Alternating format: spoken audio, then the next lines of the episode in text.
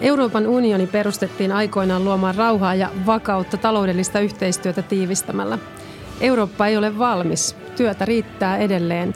Parempi Eurooppa-podcastissa keskustellaan niistä asioista, joihin Euroopan unionin on löydettävä ratkaisut tulevalla kaudella. Ilmastonmuutos, osaaminen digitaalisella aikakaudella, kansainvälisen kaupan pelisäännöt tai turvallisuus. Ne eivät synny itsestään, vaan ne vaativat tekijänsä. Tässä podcastissa keskustellaan, miten noihin tavoitteisiin päästään. Minä olen Henna Virkkunen ja tämä on Parempi Eurooppa-podcast. Tervetuloa mukaan keskusteluun. Tänään Parempi Eurooppa-podcastissa vieraana on toimittaja, kirjailija Helena Petäistö ja tänään puhutaan Euroopan arvoista. Helena Petäistö on se, sä oot seurannut Suomen koko EU-jäsenyyden ajan ja itse asiassa vähän pitempäänkin Euroopan unionin kehitystä. Ja jos nyt ajattelet tästä 20-30 vuotta taaksepäin tätä kehitystä, niin miten Euroopan henkinen ilmapiiri on siinä aikana muuttunut? No sehän on muuttunut ihan, ihan todella radikaalisti. Että tuota, niin se riippuu vähän mihin kauteen sitä vertaa. Että tässähän tämä dilemma on, että kun mä oon niin kauhean kauan sitä seurannut, niin mä oon nähnyt monenlaisia kausia. Mutta jos ajatellaan, että nyt meillä on erittäin hajanainen ja tämmöinen repivä Eurooppa tällä hetkellä, niin mä oon kyllä tuntenut myös sen kultakauden. Että kun siihen vertaa, niin tässä on vielä todella paljon taas tekemistä. Eli se kultakausia oli silloin, se tuntuu ehkä vähän hassulta ajatella, että, mutta näin se vaan nyt on, että kun siinä täytyy olla aina tämä Ranska-Saksa yhteistyö hyvin vahvana. Ja silloin, jos ne puhaltaa tuota, niin yhteiseen hiileen, niin silloin rupeaa tapahtuun. Ja se, se on ihan koko, koko tässä EUn historiassa on nähty. Ja se paras kausi oli tietysti silloin, kun johdossa oli ää, Ranskassa François Mitterrand ja Saksassa Helmut Kohl ja komission puheenjohtajana oli Jacques Delors – joka oli, jota voi sanoa, että se on nyt EUn tämmöinen viimeinen edelleenkin elossa oleva isä. Jacques Delors pisti, niin kuin hän ideoi tämän EUn ihan toiselle tasolle ja, ja tuota niin, se, oli, se oli erittäin innostavaa aikaa ja kaikki oli, silloin ei sillä tavalla EUta arvosteltu, koska vielä silloin tajuttiin hyvin, kuinka suuri merkitys EUlla on rauhanjärjestönä, koska sehän täytyy aina muistaa, että se on rauhanjärjestö. Et mä en tiedä, että kun sä nyt oot siellä koko ajan siellä parlamentissa ja näet sitä debaattia, niin paljonko siellä enää muistetaan puhua siitä, että mikä oli EUn varsinainen alkupiste? No kyllä mä ajattelen, että se on kuitenkin läsnä edelleenkin tänä päivänä niissä keskusteluissa ja taustalla, että koska ei sitä tarvi kovin paljon, kun aina pintaa raaputtaa eri asioissa, niin siellä tulee kuitenkin jäsenmaiden eh, erilainen historia ja poliittiset taustat ja myös nämä sodat kyllä esiin. Mutta se on ihan totta, mihin, niin kuin viittasit, että silloinkin kun Suomi liittyy Euroopan unionin jäseneksi, niin toki Euroopan unioni oli todella erilainen, se oli paljon pienempi tietysti jäsenmaamäärältään, mutta silloin oli, oli esimerkiksi todella lyhyt aika vielä Berliinin muurin murtumisesta. Et se oli todella niin kuin, kun nyt ajatellaan tästä taaksepäin, niin siitäkin on aika vähän aikaa. Vaikka nyt monet ottaa ihan itsestäänselvyytenä sen, että totta kai Euroopassa on oikeus asua ja matkustaa ja liikkua vapaasti, mutta siitä on todella lyhyt aika, kun Eurooppa oli vielä jaettuna kahtia ja ihmiset oli vankeina omissa maassaan, oli tarkaampujat ja piikkilangat ja muurit rajoilla.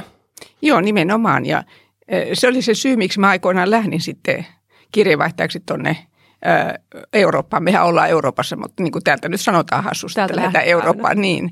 Koska silloin kun se Berliinin muuri kaatui ja se rupesi koko tämä Eurooppa kuohuun, että jos nytkin Eurooppa kuohuu, niin silloin se vasta kuohuu.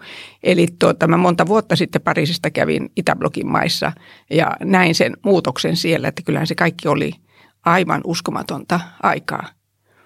Mutta sitten toisaalta noissa ajoissa, mitä tuota itsekin kuvasit, että silloin tota, oli tämmöisiä vahvoja valtiojohtajia Euroopassa asiat eten ja Euroopan unionissa vauhdikkaasti eteenpäin, niin kyllähän tänä päivänä ihmiset monesti just kaipaa sitä, että kun ennen oli näitä vahvoja valtiomiehiä, että miksei ole enää tällaista.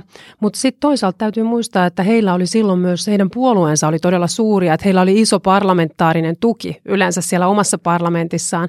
Että nyt poliittinen järjestelmä on pirstoutunut oikeastaan kaikissa maissa ja on entistä vaikeampi koota tämmöisiä enemmistöhallituksia enää. Että tämmöiset perinteiset keskusta-oikeisto tai sosialistiblokkiin perustuvat hallinnot, niin niitä on yhä vaikeampi koota.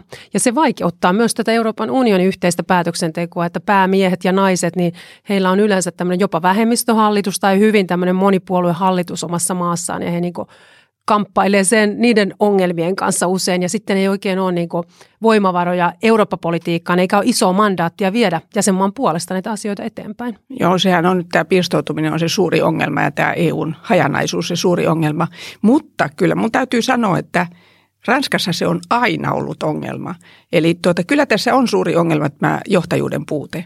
Ja nyt meillä on huonoa tuuria, että tuota, kun viimeinkin vuosikymmenien jälkeen Ranskaan tuli rohkea EUta rohkeasti puolustava nuori, energinen, dynaaminen, karismaattinen johtaja Macron, niin tuota, joka olisi saanut jopa Merkelin yhteistyöhön mukaansa, että niillähän oli jo ihan diilit tehtynä, että miten he tätä rupeaa kehittämään. Ja ja tuota Merkel pisti ehdoksi Macronille, että äh, Macron pistää Ranska-asiat kuntoon, niin hän lähtee sitten syventämään Eurooppaa.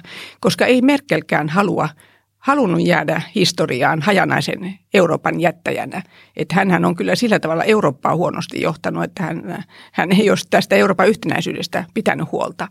Ja tuota, Macron sai hänet siinä vakuuttuneeksi ja tuota, siinä vaan oli se huono tuuri, että sitten Merkel kaatui. Ja nythän on jopa Macron kaatunut keltaliiveihin. Eli Euroopan unionin historia on aina ollut kiinni siitä ja kehittyminen, että miten Saksa-Ranska-akseli on toiminut. Ja tosiaan tässä viime vuodet Merkel on ollut se henkilö, joka on hyvin paljon pitänyt kuitenkin Euroopan koossa pirstaloisena aikana. Että ensin oli Mutta tämä talouskriisin aika. Mutta tuohon sen verran sanoa, että kyllä silloin on ollut aina tämä Germany first – että se on tehty täysin Saksan ehdolle, että sehän siinä on ollut vähän niin kuin se huono puoli, josta jopa kansainvälinen valuuttarahasto on muistuttanut tässä Kreikan kriisissä. Mutta toisaalta tässä talouskriisissä tietysti Saksa on ollut se maa, jonka talous on ollut vahva koko ajan. Sillä on ollut sillä tavalla edellytykset sitten johtaa tätä prosessia ja toisaalta myös tässä tota, Krimin valtauksen yhteydessä niin nimenomaan Merkel on ollut hyvin vahvasti se, joka on pitänyt Eurooppaa koossa. Ja toisaalta myös tämä maahanmuuttokriisi oli tietysti sellainen tilanne, missä sitten Merkel oli se, se henkilö, joka kuitenkin, jonka kautta tämä hyvin paljon toimi, että Saksasta, Saksalle ei juurikaan ollut Ranskasta apua, mutta se sitten, mikä on ehkä tässä ollut vielä suurempi hankaluus, on se, että myös muut nämä suuret maat, niin ne on loistanut poissaolollaan nyt näissä vaikeissa asioissa. Et esimerkiksi Britannia, niin se ei enää vuosiin ole millään tavalla oikeastaan osallistunut tähän yhteiseen päätöksentekoon ja tekemiseen. Että ensin siellä Cameronilla oli nämä Skotlanti-ongelmat, sitten tuli Brexit-kansanäänestykset ja muut ongelmat. Että on kyllä hyvin paljon ollut aina kiinni siitä, että Saksa ja Ranska. Äh, joo, totta kai niinhän, siihen se kuuluu. Niin kuin mä aina sanoin, että Euro, E tarkoittaa Ranskaa ja U tarkoittaa Saksaa. Että näin se vaan on. Kronologisessa järjestyksessä se menee näin, koska se tehtiin, tämä EU-kuvio tehtiin Ranskan johdolla, koska Saksa oli toisen maailmansodan jälkeen polvillaan. E, mutta tuota, se Britannia tietysti on aina ollut syrjässä, koska Britannia ei ole lähtenyt tähän y- yhteistyöhön, ei ole lähtenyt Schengeniin, ei ole lähtenyt yhteiseen valuuttaan, että ne on pysyneet ihan tarkoituksella siellä ulkona ja ei tarvinnut pikkusen puskea tökätä siihen, niin nythän ne lähtee siltä pois. Mutta kyllä mä ton sen verran vielä sanoisin tuohon, että no tämä Ukraina ja Krimi, tämä yhteistyöhän meni, se oli tämä Normandian kuvi, joka meni hyvin Saksan ja Ranskan yhteistyöllä, mutta tuota niin, siinä silloin kun tuli tämä Lehman Brothersin ää, tuota, kriisi, niin silloin oli silloin oli taas, tarvittiin vahvaa johtajuutta. Ja Merkelin ongelma on ollut se, että Merkel on ollut aina hirveän hidas. Mä oon näitä niin verrannut siihen, että siellä on se silloin oli johdossa Sarkozy, jolla oli, Sarkozylla ei ollut samanlaista visiontikykyä niin kuin on Macronilla, mutta hän oli nopea ja energinen. Ja, ja taas oli, Merkel oli taas vitkuttelemassa, niin kuin koko kriisin aikana on nähty, että aina hän on odottanut sen viimeisen kuilun partalle ennen kuin hän on sieltä sitten päässyt päätöksentekoon. Mutta nyt aikakausi on myös sillä tavalla muuttumassa, että nyt Merkel on myös vähitellen jäämässä sitten sivuun ja siellä on tulossa uusia johtajia ja toki Euroopan unionin näkökulmasta sitten ei kyse ole kuitenkaan lopulta pelkästään Ranskasta ja Saksasta, vaan kaikki 28 jäsenmaata jollakin tavalla pitäisi aina pystyä pitämään mukana. Ja itse kuitenkin olen ehkä oppinut entistä enemmän arvostamaan näinä vuosina, kun on ollut Euroopan parlamentissa sitä, että, että vaikka meidän päätöksenteko usein on liian hidasta ja liian vähän tehdään, niin kuitenkin se, että me yritetään yhdessä, että jos ajattelee tämän mantereen historiaa ja sitä, että aina aikaisemmat vuosisadat nämä kaikki maat on sotinut keskenään ja nyt meillä on tosiaan pisin historian tuntema rauhan aika yli 70 vuotta, niin mun mielestä se on arvokasta sinänsä, että me yritetään löytää sitä yhteistä ymmärrystä, mutta onhan meillä niin paljon vaikeuksia. Ja tällä hetkellä tietysti yksi semmoinen iso, iso ongelma, joka myöskin jakaa aika tavalla nyt jäsenmaita ja repii meitä erilleen on se, että Eurooppahan ei ole pelkästään talousyhteisö ja se ei ole pelkästään sisämarkkina-alue, vaan se on myös arvoyhteisö. Ja nyt huolestuttavasti osa jäsenmaista on liukumassa pois näistä eurooppalaista arvoista. Et kaikki Joo. maathan on sitoutunut siihen, että ne puolustaa demokratiaa, oikeusvaltiota, ihmisoikeuksia. Mutta sitten me nähdään, että muutamat nämä uudemmat jäsenmaat, jotka on liittynyt silloin tota, itäisten jäsenmaiden mukana, niin ennen kaikkea Puola, Unkari, Romania – ne on liukumassa pois näistä arvoista ja se on Italia. todella huolestuttava. Ja Italia, joo. Joo, niin on. Ja tuota, niin, joo, tuossa mä aina sanon kyllä, mihin sä äsken viittasit kanssa tuohon rauhaan, että kyllä se on parempi tapella siellä ää, neuvottelupöydässä kuin juoksuhaudoissa. Nimenomaan. Ja, ja tämä on, siellähän hirvittävästi kyllä tapellaan, mutta tuota, kyllähän se niinhän se täytyy mennä. Ää, vielä sen verran mä sanoisin tuosta, että se on jännä, että aina tämä Saksa ja Ranska yhteistyö, niin silloin kun sitä on, niin sitten sitä arvostellaan, sitten kun sitä ei ole, niin sitten sitä kaivataan. Että ei siinä nyt sen kummempaa oikeastaan ole, kun se on se periaate tietysti, että kun ne on niin täysin mentaliteetiltään kaksi erilaista kansaa, aivan täydellisen erilaisia. Ja sen takia ne on ne kaksi maailmansotaa saaneet aikaiseksi. Että jos ne pääsee kompromissiin, niin sitten on niin kuin pohjoisempien maiden on helpompi tulla Saksan perässä ja etelä, eteläisten maiden taas Ranskan perässä, koska ne on siihen kompromissiin päässeet. Et sen takia se on arvokas, arvokas ja välttämätön yhteistyö, mutta tuota, niin totta kai muut maat on mukana ja entistä enemmän pitäisi saada mukaan ja olla entistä aktiivisempia. Mutta tässä on ollut just näitä huonoja, niin kuin huono, huonoa johtajuutta niin paljon, jos ajatellaan, että Italiaan tuli Renzi, hän oli aivan loistava eurooppalainen johtaja. Muistat varmaan hänen loistavan puheensa EU-parlamentissa, Eurooppa-henkinen puhe, jonkalaista ei ollut kuultu pitkiin aikoihin ja sitten Renzi kaatu. Että nämä on aina sitten niitä ongelmia tästä riippuen, että minkä tyyppinen johtaja tulee, että välittääkö, niinhän se on meilläkin nähty, että välittääkö EUsta oikeastaan paljonkaan. Ja siellähän voi olla hirveän aktiivinen ja siellä voi olla rakentamassa sitä tai sitten ei. Niin tuota, sitten näistä arvoista, niin tähän on nyt todella paha tämä tilanne, että tämä on semmoinen vaaran vuosi, voi sanoa, just näiden EU-vaalien, EU-vaalien johdosta.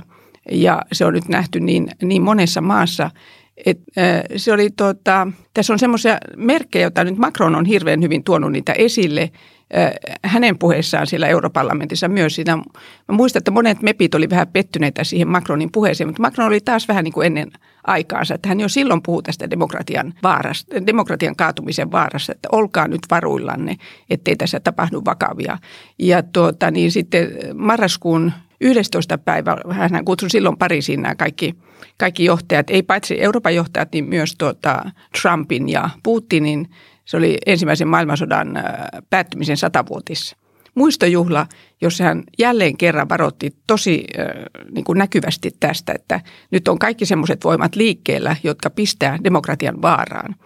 Ja se on nyt nähty, siinä oli ensimmäinen, joka siitä varoitti mun käsittääkseni, oli Madeleine Albright, joka oli Clintonin aikana pitkäaikainen Yhdysvaltain ulkoministeri – joka oli sodan aikana paennut tsekeistä perheensä kanssa, hän oli juutalaista perheestä. Ja tuota, hän kirjoitti semmoisen kirjan tuossa toista vuotta sitten, Fascism a Warning, johon on, on tuota, mä olen ihan varma, että se on siellä myös tämän Macronin puheen takana, koska siellä, siellä kyllä varoitetaan, hän nimenomaan rupesi näkemään ensimmäisenä, että merkki, hän sanoi, että muistakaa se, että tuota, esimerkiksi Mussolini, siis sekä Mussolini että Hitler tulivat valtaan ihan – ei ne tulleet yhtään epädemokraattisesti valtaan, vaan ne tuli sen aikaisen systeemin mukaan ihan normaalisti.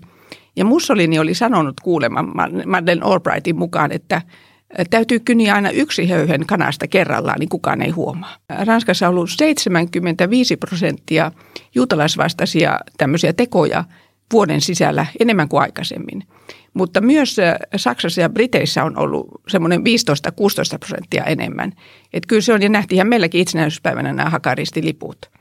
Että sitä on nyt nähty joka puolelta, ää, siis tietysti toinen puoli siitä on tämä muslimivastaisuus, että nyt on, on molemmilta puolilta sekä juutalaisvastaisuus että muslimivastaisuus on, on tuota, no se tietenkin alkoi jo aikaisemmin, mutta tuota, nämä merkit on kyllä ihan – ihan tuota, niin nähtävissä ihan käytännön elämässä monissa maissa. On, ja ne on todella huolestuttavia ja siihen yhdistyy sitten lisäksi myös erilaista populismia ja vääränlaista kansallismielisyyttä ja nationalismia, erilaista radikalisaatiota. Et sillä tavalla tota, todella paljon huolestuttavia ilmiöitä, vähän erityyppisiä ehkä eri, eri jäsenmaissa. Et toisaalta sitten kun siellä nousee myös näitä poliittisia liikkeitä, niin niillä ei ole mitään ihan yhtenäistä agendaa, mutta joka tapauksessa niin se aiheuttaa tietysti varsin paljon huolta näin koko Euroopan tulevaisuuden osalta ja tulevaisuuden. Joo, se on, se on just näin. Ja siitä, tuota, siitä on tämä, tämä EU-parlamentin historiassa tämä yksi, äh, äh, miten mä sanoisin, semmoinen yksi näitä äh, huippuhetkiä oli, tai tämmöisiä suuria muistutuksia taas jälleen kerran. Se oli Mitterrand, joka piti viimeisen, halusi vielä mennä pitämään viimeisen puheensa europarlamenttiin. Hän oli jo hyvin pitkälle se syöpä ja hän kuoli sitten, oliko se vajaa vuosi sen jälkeen – tai ehkä siis ihan muutaman, muutama kuukausi sen jälkeen, ja tuota, niin hän halusi vielä tulla, koska hän oli oikeasti tämmöinen suuri eurooppalainen, ja hän, hän sanoi tämän äh, kuuluisan lausen, että nationalismi tarkoittaa sotaa. Ja tässä on sitten usein nyt sitten mm, sekoitetaan näitä käsitteitä, että Macron on yrittänyt sitä kamalasti tähdentää, että patriotismi eli isänmaallisuus tarkoittaa sitä, että rakastetaan omaa maata. Ja nationalismi tarkoittaa sitä, että pidetään muita vähempiarvoisina kuin oma, omaa kansaa ja omaa maata. Että tässä on se ero. Mä oon kyllä itse sitä mieltä, että ja varmaan moni muukin, että kyllä siinä on nyt tämä, tämä netti on pistänyt tämän ihan niin uuteen, uuteen vauhtiin, että se on nyt niin helppo ollut sen netin kautta sitten lietsoita. Siihen, siihen perustuu myös tämä Ranskan tämä kelta, keltaliiviliike. että kun se toimii, se toimii täysin netin kautta, niin tuota, sitä on hirveän vaikea kontrolloida ja sieltä lähtee tämä vihapuhe sun muut. Että nyt on, nyt on Ranskassa uusin tämmöinen toimenpide, jota yritetään nyt saada aikaiseksi, että tulisi tämmöiset lait, joilla pystyttäisiin se vihapuhe suitsimaan. Ja sehän ei ole helppoa, mutta että semmoisia systeemejä yritetään nyt miettiä, että sillä voisi joka ikinen, kun siellä tulee niitä vihapuheita, niin antaa siitä hälytyksen. Ja jos ei poistu se vihapuhe sieltä vuorokauden sisällä, niin sitten – tämä saitti poistetaan kokonaan. Joo, tai jotakin joo, tämän tyyppistä. Joo, tämä on ollut tuota, Euroopan parlamentissa jo joitain vuosia nyt, nyt esillä ja tuota, tästä on tehty tämmöinen sopimus näiden isompien internet-toimijoiden kanssa, että ne itse yrittää löytää tähän keinoja juuri Facebook ja tämän tyyppiset tuota, alustat ja Ranskassa ja Saksassa on sitten otettu vähän erityyppisiä käytäntöjä juuri, että miten sitten nämä alustat pyrkii vastaamaan siihen, että jos ne epäilee, että siellä on valeuutisia tai vihapuhetta ja tietysti vihapuheen osalta myöskin eurooppalaista lähestymistapaa vähän niin kuin hankaloittaa se, että eri maissa on aika erilainen kynnys siihen, että mikä on vihapuhetta. Että siitä on pitänyt sitten näiden internettoimijoidenkin kanssa tietysti keskustella, että mikä sitten luokitellaan missäkin. Että esimerkiksi Saksassa se on tosi tiukka se raja ja siellähän on äh, myös kansallisesti asetettu isot sakkouhat näille tota, alustoille, jos ei ne poista tätä vihapuhetta. Mutta siihen on kyllä pyritty tässä digitaalisessa maailmassa niin kuin reagoimaan ja toimimaan näiden internettoimijoiden kanssa. Mutta tietysti sitten tässä käytännön maailmassa myöskin niin se on äärimmäisen tärkeää, että poliittiset johtajat ja puolueet niin tuomitsee tällaisen vihapuheen ja väkivaltaan yllyttämisen, mitä on myös nähty. Ja tuota, sitten mä ajattelen, että Tietysti yksittäisten kansalaisten kannalta niin se on tärkeintä, että tämmöiset maltilliset poliittiset voimat pystyy tekemään rakentavaa yhteistyötä ja me ei lietsota ihmisiä toisiaan vastaan. Juuri näin, joo. Ja siinähän se on, että muistat varmaan se oli aika hieno se debatti silloin, kun käytiin Europarlamentissa silloin, kun tämä Facebookin perustaja Zuckerberg oli paikalla. Ja tuota, mä muistan vain sen yhden kysymyksen sieltä, kun häneltä kysyttiin, että minkälaisena haluatte jäädä historiaan? Suurena digikuruna vai henkilönä, joka tuhosi demokratian? Että se on niin kuvaava, että kuinka suuret vaarat, vaarat siellä voi olla. Sitten toisaalta tietysti poliitikkojen pitää myös miettiä sitä, että mikä sitten ihmiset saa lähtemään tämmöisiin ääriliikkeisiin ja radikalisaation ja tarttumaan populistien tämmöisiin helppoihin ratkaisuihin. Ja kyllä mä ajattelen, että meillä on myös todella iso velvollisuus – pitää huolta siitä, että ihmiset pärjää näissä maailman muutoksissa, koska kyllä mä uskon, että tässä on aika paljon myös kyse sitten osaltaan keltaliiveissä ja monissa muissa näissä ilmiöissä, mitä nähdään siinä, että ihmiset on peloissaan tästä muutoksesta, mitä tämä maailman ja työelämän nopea muutos tarkoittaa. On menetetty paljon työpaikkoja, jotka on lähtenyt muihin muualle maailmaan. Ja sitten jos maassa on sellainen järjestelmä, että ihmisillä ei ole mahdollisuus kouluttautua ehkä uudelleen eikä osaamista, niin he kokee, että he ei pärjää näissä muutoksissa. Ja silloin on ehkä helppo osoittaa jotain toista ihmisryhmää, että tuo ihmisryhmä on, on se ongelma. Et mä ajattelen, että meillä on erittäin tärkeä työ nyt myös varmistaa se, että jokaisella ihmisellä on mahdollisuus niin pärjätä siinä omassa elämässä ja pitää antaa siihen eväitä, että pitää tarjota riittävästi just koulutusta ja osaamista, että ihmiset voi, vaikka menettää työpaikkansa, niin voi työllistyä uudestaan ja kokee, että ei tarvitse pelätä tulevaisuutta näitä muutoksia, vaan siinä pärjää ja menestyy, että pitää antaa toivoa ja luottamusta ihmisille siihen tulevaisuuteen. Tässä on just tämä Euroopan hankala tilanne tällä hetkellä, että nyt on niin hirveän hajatunutta sisällä, EU on jakautunut etelään ja pohjoiseen ja itään ja länteen ja sitten vielä pirstoutunut nämä, nämä poliittiset puolueet, niin sitten sen lisäksi nyt kun se on itse tämmöisessä kuohumistilassa sisältä, niin sitten silloin koskaan ole ainakaan nykyhistoriassa ollut näin hirveän vihamielisiä ulkopuolisia tekijöitä, että siellä on, niin kuin mä oon nyt sanonut tässä vähän raflaavasti, että siellä on yksi sirkuspelle ja yksi diktaattori ja yksi Kiinan keisari, jotka meitä kyttää, niin tuota, kyllä tämä on tämä diktaattori Putin, joka on kyllä,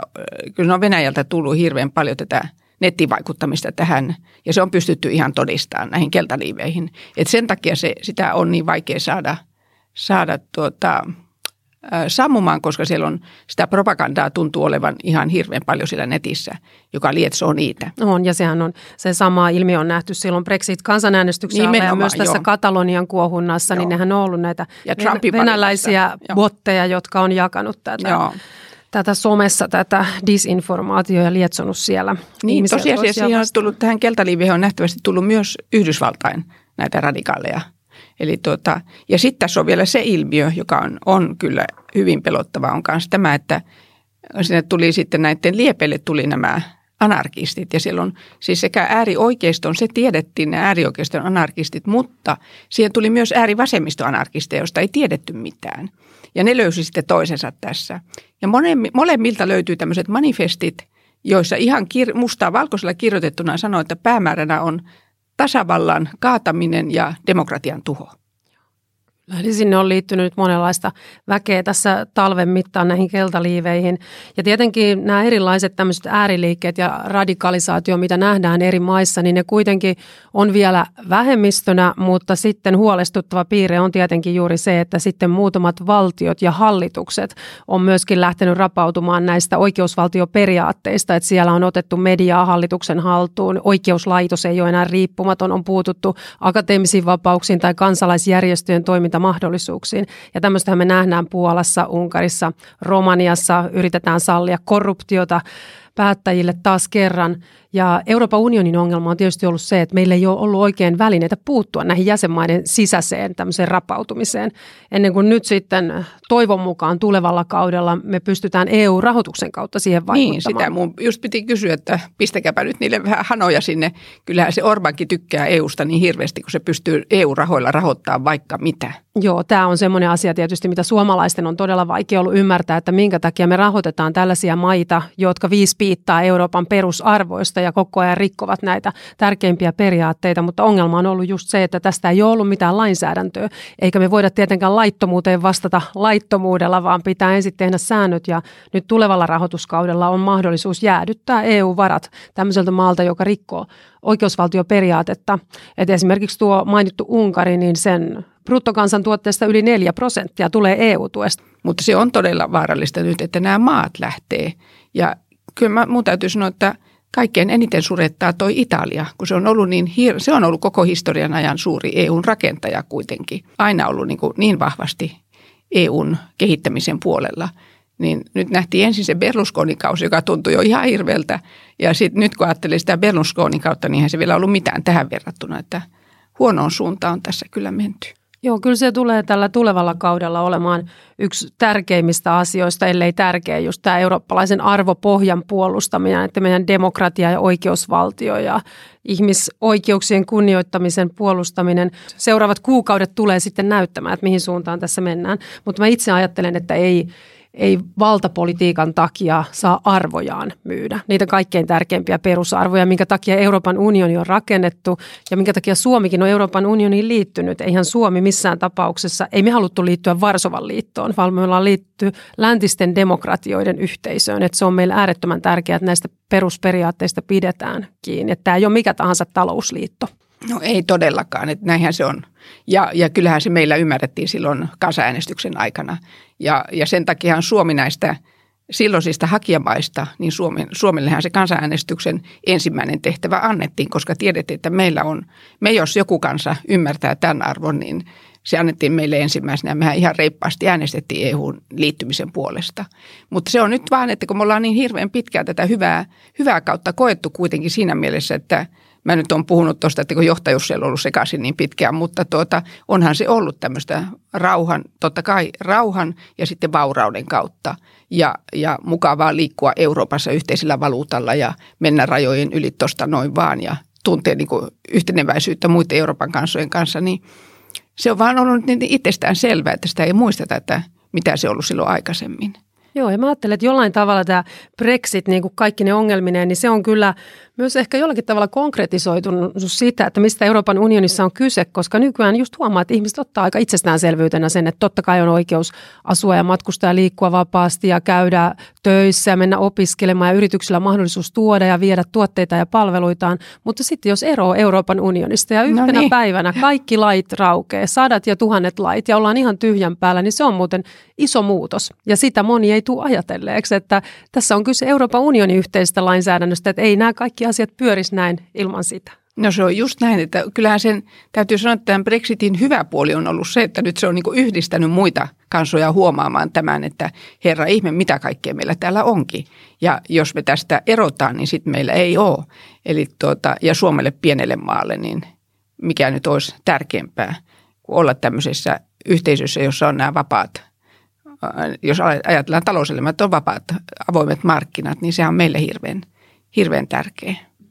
No nyt on todella tärkeä niin Euroopan politiikan supervuosi meneillään, että Suomen eduskuntavaalien lisäksi, missä määritellään Suomen EU-politiikan suunta, eurovaalit, missä määritellään Euroopan politiikan suunta seuraaviksi vuosiksi. Suomi myös tarttuu EU-puheenjohtajuuteen nyt kolmatta kertaa.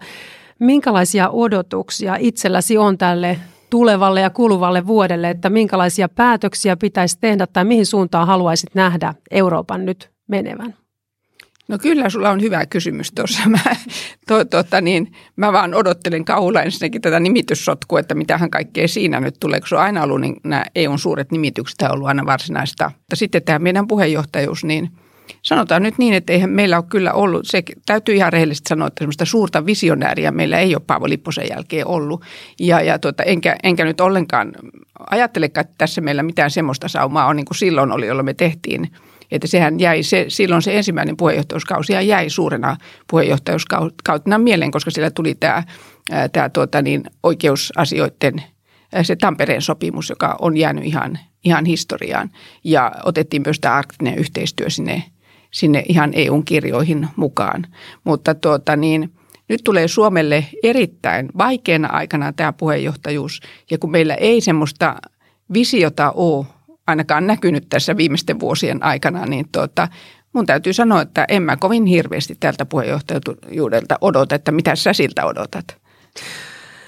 Joo, tietysti tuo puheenjohtajuuden rooli on sillä tavalla muuttunut, niin kuin viittasitkin siihen Lipposen aikoihin. Niin silloin tietysti se iso, iso asia oli se, että silloin pääministeri vielä veti nämä neuvoston kokoukset ja johti kaikkien päämiesten toimintaa ja kontaktoi sitten tässä valtion päämiehiä ja naisia kokousten välillä, mutta nyt on tietysti pysyvä mm. puheenjohtaja, joka on sen roolin ottanut. Että tota, mä itse näen, että syksyllä varmaan aika paljon tulee korostumaan meidän Eurooppa-ministerin rooli, koska hänen pitäisi vetää nämä erittäin vaativat EUn budjettineuvottelut tulevalle seitsemänvuotiselle rahoituskehyskaudelle ja sitten mitä ehkä tuota jälki jälkipyykkiä meillä siinä vaiheessa on olemassa Brexitistä. Meillä on tämä oikeusvaltioperiaatteen nimenomaan sitominen myös tähän rahoitukseen ja tämmöisiä aika vaikeita neuvotteluasioita. Nimenomaan. Se tulee olemaan Joo. tärkeä asia, Joo. koska nimenomaan Euroopan ministeri tulee sitten johtamaan itse tätä neuvostoa, missä näitä vaikeita asioita ratkotaan. Että kyllä se varmaan työntäyteinen syksy tulee tältä osin olemaan. Niin, mä luulen, että Suomella on nyt täystyö siinä, että se pystyy ylipäätään tämän niin kuin hoitamaan, hommat kotiin. Että sehän se, että ei siinä varmaan, siinä on ihan oikeassa kyllä, että ei siinä kyllä varmaan ole tilakaan nyt millekään visioonille, mutta kun kuitenkin sitä, sitäkin tarvittaisiin aina, niin tuota, mutta että paljon siinä on nyt töitä ja hankalaa kausi. Että, ja, ja sitten vielä kun ajattelee, että tässä edellä on ollut Romanian, Romanian puheenjohtajuus, että sieltäkään ei ole kyllä ainakaan semmoista, semmoista tullut, mitä olisi voinut ajatella, että jos siellä olisi ollut hyvin dynaaminen puheenjohtajakausi sitä ennen, niin se olisi auttanut meitä. Mutta kyllä me, me, me joudutaan nyt ihan tässä kovin töihin kyllä, se on totta. Eli toimittaja, kirjailija Helena Petäistö odottaa syksyltä sitä, että saadaan nämä EU-nimitykset vietyä nyt kunnialla, että saadaan seuraava kausi käyntiin ja sitten, että hoidetaan nämä myös tulevaan rahoitus- ja ohjelmakehyskauteen liittyvät neuvottelut niin, että saadaan hommat rullaamaan sitten seuraaville vuosille ja sen jälkeen sitten päästään taas tekemään isoja visioita.